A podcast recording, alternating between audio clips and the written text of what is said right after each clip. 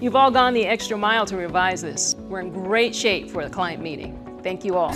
You're here for others. The urgent care is closed. Should we go to the ER?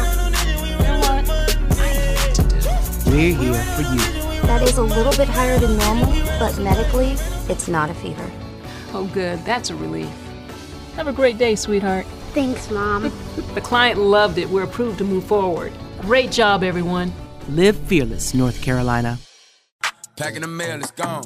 Shit like I smell cologne. It's the HBCU Football Daily Podcast for today, Wednesday, uh, October 30th. I'm Donal uh, Ware. It is, in fact, Hump Day as we begin to transition into week 10 of the HBCU football season. We get things kicked off on Friday evening as Edward Waters is going to host Tuskegee. Again, Edward Waters competing. You can't ask for much more than what Edward Waters is doing, competing, trying to get itself ready for SIAC play for Tuskegee. It's a break, if you will, from SIAC play as uh, the season continues to wind down, uh, and that SIAC Western Division crown going to be on the line as Miles and Tuskegee both have one loss in the conference. On Saturday, Lincoln of Missouri kicks, kicks things off, hosting Fort Hays State. Mississippi Valley State hosts Alabama State. Mississippi Valley State, and you heard, I heard it on the uh, conference call on Monday with the SWAC coaches. Really, uh, as all of the coaches continue to say, Mississippi Valley State continues in uh, to improve. Vincent Dancy trying to build a program uh, there. Meanwhile, for Alabama State, if the Hornets want to continue uh, to at least uh, try and stay in the race in the Eastern Conference, it's a must win the game. Uh, and most of the coaches would agree that Itta Bena, Mississippi, one of the toughest places to, in fact, play. Bowie State hosts Lincoln of Pennsylvania. Bowie State uh, should stay undefeated uh, on the season 8 0 right now. Chowan hosts Virginia State. Again, if Virginia State wants to have any opportunity, it is a must win against Chowan, who gutted a win out on last week. Hampton hosts Presbyterian. And in that Big South, I hadn't had a really had a chance to be honest with you to look at the Big South standings. I know Hampton has uh, the one loss as the con- uh, the season continues on. Uh, if, you know Hampton four and four, even record on the season. Uh, but again, this is a conference game against the Blue Hose.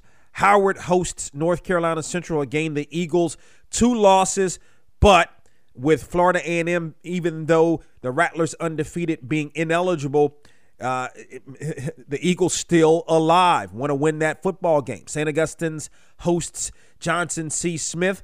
Big win for St. Augustine's against Winston-Salem State last week. Johnson C. Smith, all things considered, playing some decent football this year. Virginia Union hosts Elizabeth City State again. If Bowie State happens to trip up uh, in the next two weeks, which I don't see it happening again against Lincoln of Pennsylvania, and then Bowie State closes the season uh, against Elizabeth City State. But really, for Virginia Union, wants to keep its Division two playoff hopes alive. Livingstone hosts Fayetteville State must win for Fayetteville State. Livingstone right now in a free fall uh, has lost four straight football games. South Carolina State hosts North Carolina A&T in what potentially could be the Box to Row National Game of the week. Really a must-win for both teams who have one loss in MEAC play. Bethune-Cookman, A&T, SC State all with one loss uh, at the top of the division, and this is a must-win for both. Winston-Salem State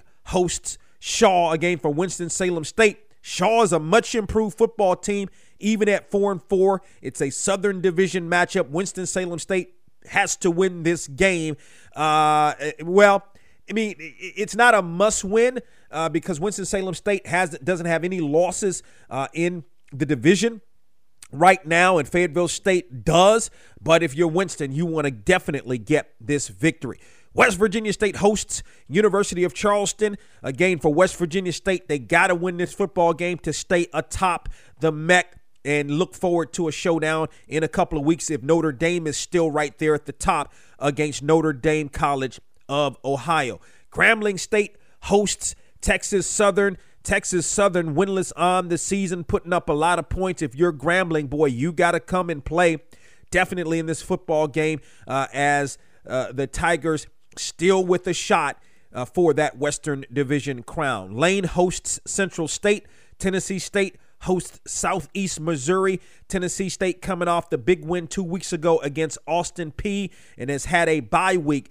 Are the Tigers now refreshed? We talked about it with Mike Wallace, senior editor of Grind City Media, who has seen Tennessee State a couple of times uh, this year, and we'll see what the Tigers, in fact, do. Albany State hosts Morehouse. This is a big game for Albany State. Uh, right now, you look at Fort Valley State and Savannah State, the leaders in the SIAC Eastern Division.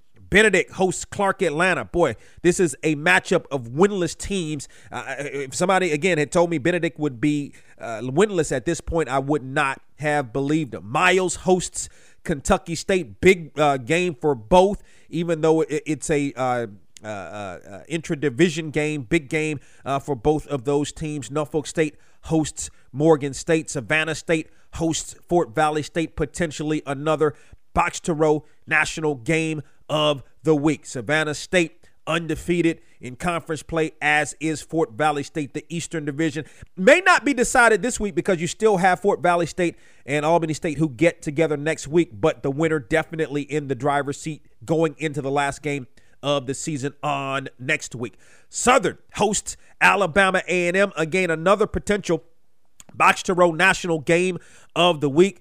Southern uh, playing some, uh, really coming off the loss, excuse me, uh, to Alcorn State, Alabama A&M, a big win, and not only a big win, an emotional win. Three overtimes over Alabama State, uh, a key game for both teams. Florida A&M hosts Delaware State, Texas College hosts Bethel, Jackson State hosts Arkansas Pine Bluff.